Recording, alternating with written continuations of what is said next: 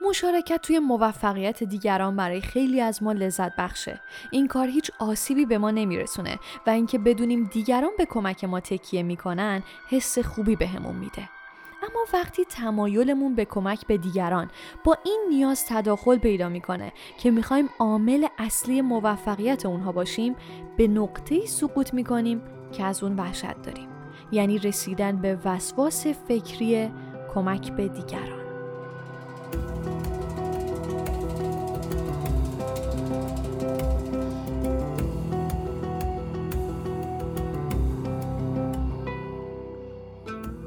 سلام من محلا هستم و شما به پادکست چماخم از رادیو جوان گوش می‌کنین. تو این اپیزود می‌خوایم مشاوره و هدایت توی زندگی شخصی و کاری رو از دید دیگه ای بررسی کنیم و همینطور راهکارهایی هم برای غلبه بر وسواس کمک به دیگران ارائه بکنیم. تا چماخم کار دستمون بیاد و از این به بعد نذاریم کمک کردن تبدیل به یه وسواس بشه.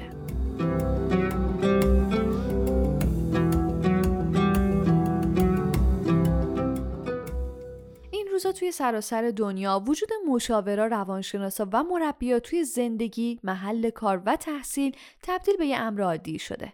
این تغییرات جدید توی زندگی شخصی و کاری فواید زیادی دارن. یکی از مهمترین این فایده ها اینه که خیلی از افراد می‌تونن بدون ترس به نقاط ضعفشون اعتراف کنن. اما یا داشتن این همه کمک و پشتوانه روانی اثر منفی هم داره؟ آیا می‌دونستید که کمک به دیگران می‌تونه تبدیل به یه وسواس فکری بشه؟ به تازگی جایی خوندم که یه نفر می‌گفت من معتاد مشاوره شدم و عاشق اینم که پیشرفت دیگران رو ببینم. این نقل قول که به نظر می‌رسه پدیده ای همهگیر بین مشاوره باشه نشون میده که برخلاف اینکه بیشتر اهداف و نیت مشاوره کمک به دیگرانه اما گاهی ممکنه توی این دام بیفتن که بخوان بیش از اندازه توصیه و مشاوره ارائه کنن. نویسنده کتاب تله نصیحت مایکل بونگای توی کتابش وسواس درونی ما رو توی نصیحت کردن بررسی می‌کنه. اون میگه به محض اینکه فردی شروع به صحبت می‌کنه هیولای نصیحت درونش از ناخداگاهش بیرون می‌زنه.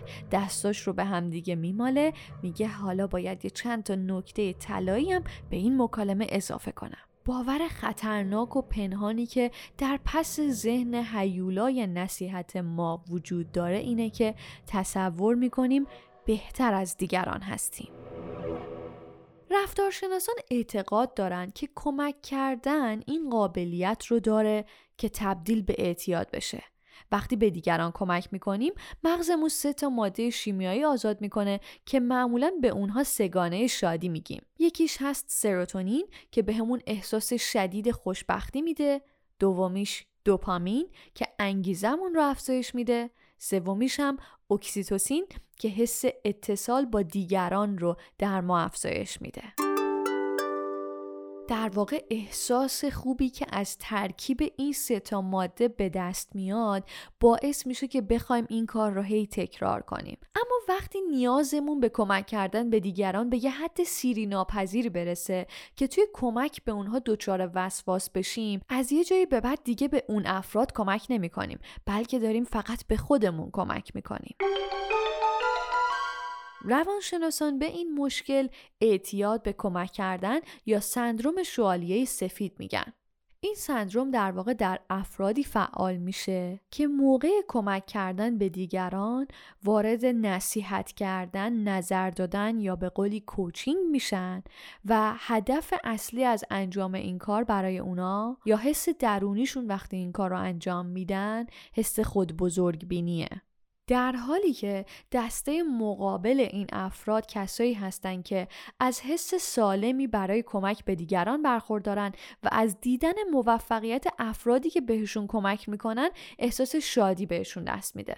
افرادی که از سندروم شوالیه سفید رنج می‌برن بدون کمک به دیگران احساس استراب و افسردگی می‌کنن در واقع این افراد بدون کمک کردن نمی‌تونن ارزش واقعی و درونی خودشون رو ببینن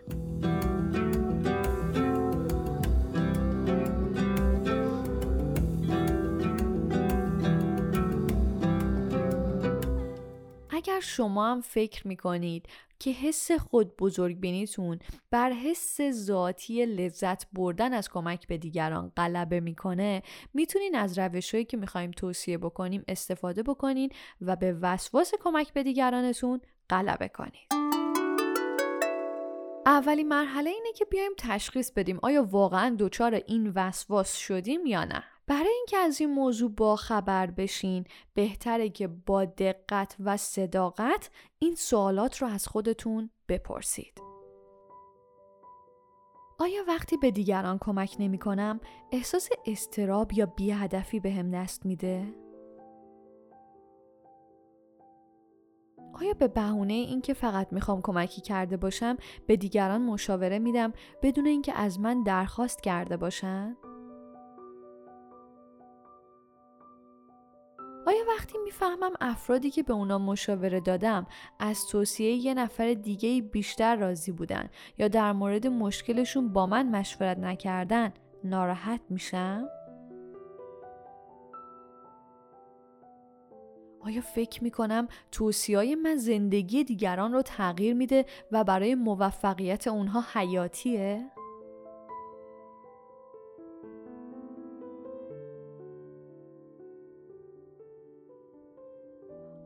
بعد از توصیه و مشورت دادن احساس می‌کنم باید تحسین بشم یا اینکه نیاز دارم فردی که بهش کمک کردم به مفید بودن توصیه های من اعتراف کنه؟ اگر فقط به چند تا از سوالایی که پرسیدم جواب مثبت دادین اوضاع خیلی بد نیست فقط باید کمی مراقب رفتارتون باشید اما اگه به همه سوالا پاسخ مثبت دادین وقتشه که برای غلبه به وسواس کمک کردنتون به دیگران یه فکر جدی بکنید.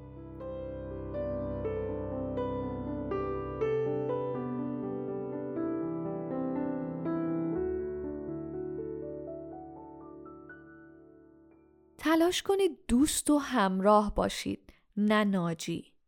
بهترین یاری دهنده ها کسایی هستند که از همون ابتدا انتظاراتشون رو مشخص می‌کنن. یکی از اولین محدودیت هایی که می‌تونید برای خودتون اعمال کنید اینه که هیچ وقت بیشتر از خود اون فرد دلواپس موفقیتش نباشید. یکی از نشونه های بارز وسواس کمک به دیگران اینه که شما بیشتر از خود اون فرد نگران آیندهشید و بهش کمک می‌کنید. اگه راهنما یا مشاور به طور دائم به مراجعینش کارهایی رو که کرده یادآوری کنه و حتی بعضی وقتا هم یه سری کارا رو خودش بر عهده بگیره این دیگه اسمش مشاوره و همراهی نیست. اگر هر موقع بعد از اینکه به کسی کمک کردین تو ذهنتون منتظر این بودید که بشنوید وای هر چقدر ازت تشکر کنم کمه یا تو واقعا منو نجات دادی؟ اینا هشدارهاییه که حواستون رو جمع کنید. احتمالا شوالیه سفید درونتون بیدار شده. اگر وسواس کمک به دیگران دارید یه موضوع دیگه که خیلی می‌تونه کمک کنه شرایطتون رو درک کنید و دست از کمک کردن بکشید اینه که پیشرفت فردی رو که دارید بهش کمک می‌کنید بررسی کنید و به خودش و خودتون یادآوری کنید. بهترین مشاوره کسایی هستن که به فرد کمک می‌کنن تا به نقطه‌ای برسه که دیگه نیازی به مشاوره نداشته باشه. نه به این معنی که هیچ وقت تو زندگیش مشاوره نگیره به این معنی که بدون بودن مشاور نتونه زندگی بکنه. ایجاد وابستگی حتی اگه به شکل موقت باشه به شما احساس قدرت میده. در نهایت فقط منجر به ضعیف شدن فرد کمک گیرنده میشه و شوالیه شما دوباره بیدار میشه. البته منطقی و واضحه که ممکنه نیازهای جدیدی برای کمک گرفتن به وجود بیاد. منظور ما اونا نیست. نیازمند کمک بودن توی یک موضوع خاص برای مدت طولانی نشون دهنده نبودن پیشرفت توی اون مشاور است. این مسئله ثابت می‌کنه. هم کمک کننده هم کمک گیرنده به فرایند کمک کردن وابسته شدن. پس اگر به فردی کمک می‌کنید و پیشرفتی اتفاق نمیافته اما همچنان شما این سیکل رو ادامه میدین وقتشه که یکم بیشتر به رفتارتون توجه کنید.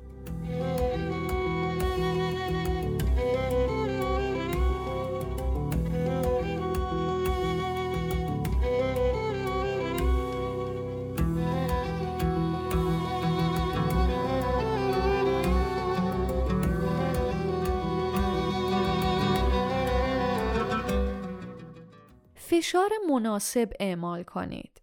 یکی از موارد رایجی که خیلی از مراجعین مشاورین بیان می‌کنن اینه که مشاور من به اندازه کافی به هم فشار نمی آورد. ما فقط در طول جلسه مشاوره حرف می زدیم و من هیچ چالشی رو احساس نمی کردم. خیلی از افرادی که توی مشاغل مرتبط به مشاوره فعالیت می‌کنن نگران این موضوعن که اگر بیش از حد صادق باشن رابطهشون با مراجعشون به خطر بیفته. بعضی از مشاوران بهانه میارن و میگن مطمئن نیستیم که اونا هنوز برای شنیدن این موضوع آماده باشن. با وجود اینکه باید در دادن خبرهای بد به افراد محتاط باشیم به همون اندازه باید به اهمیت صادق بودن با افرادی که براشون کار می‌کنیم یا بهشون کمک می‌کنیم واقف باشیم.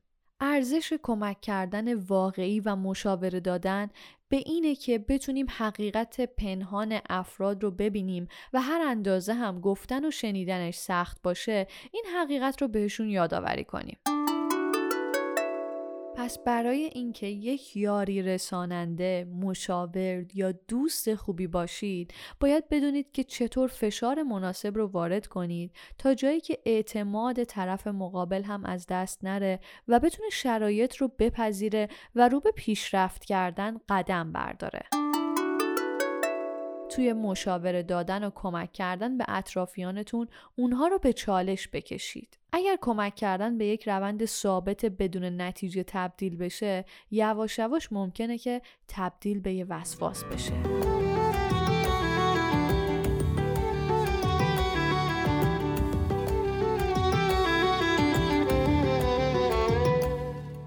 نهایت خوبه بدونیم که وقتی افرادی که بهشون کمک می‌کنیم متوجه میشن که برای استیراب کردن نفس درونی خودمون از اونا استفاده کردیم یواش یواش از ما دور میشن.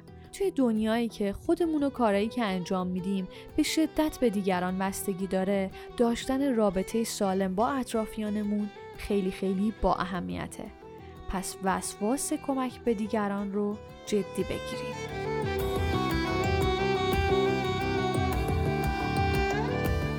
ممنون که با این اپیزود از پادکست چم و خم هم همراه بودین.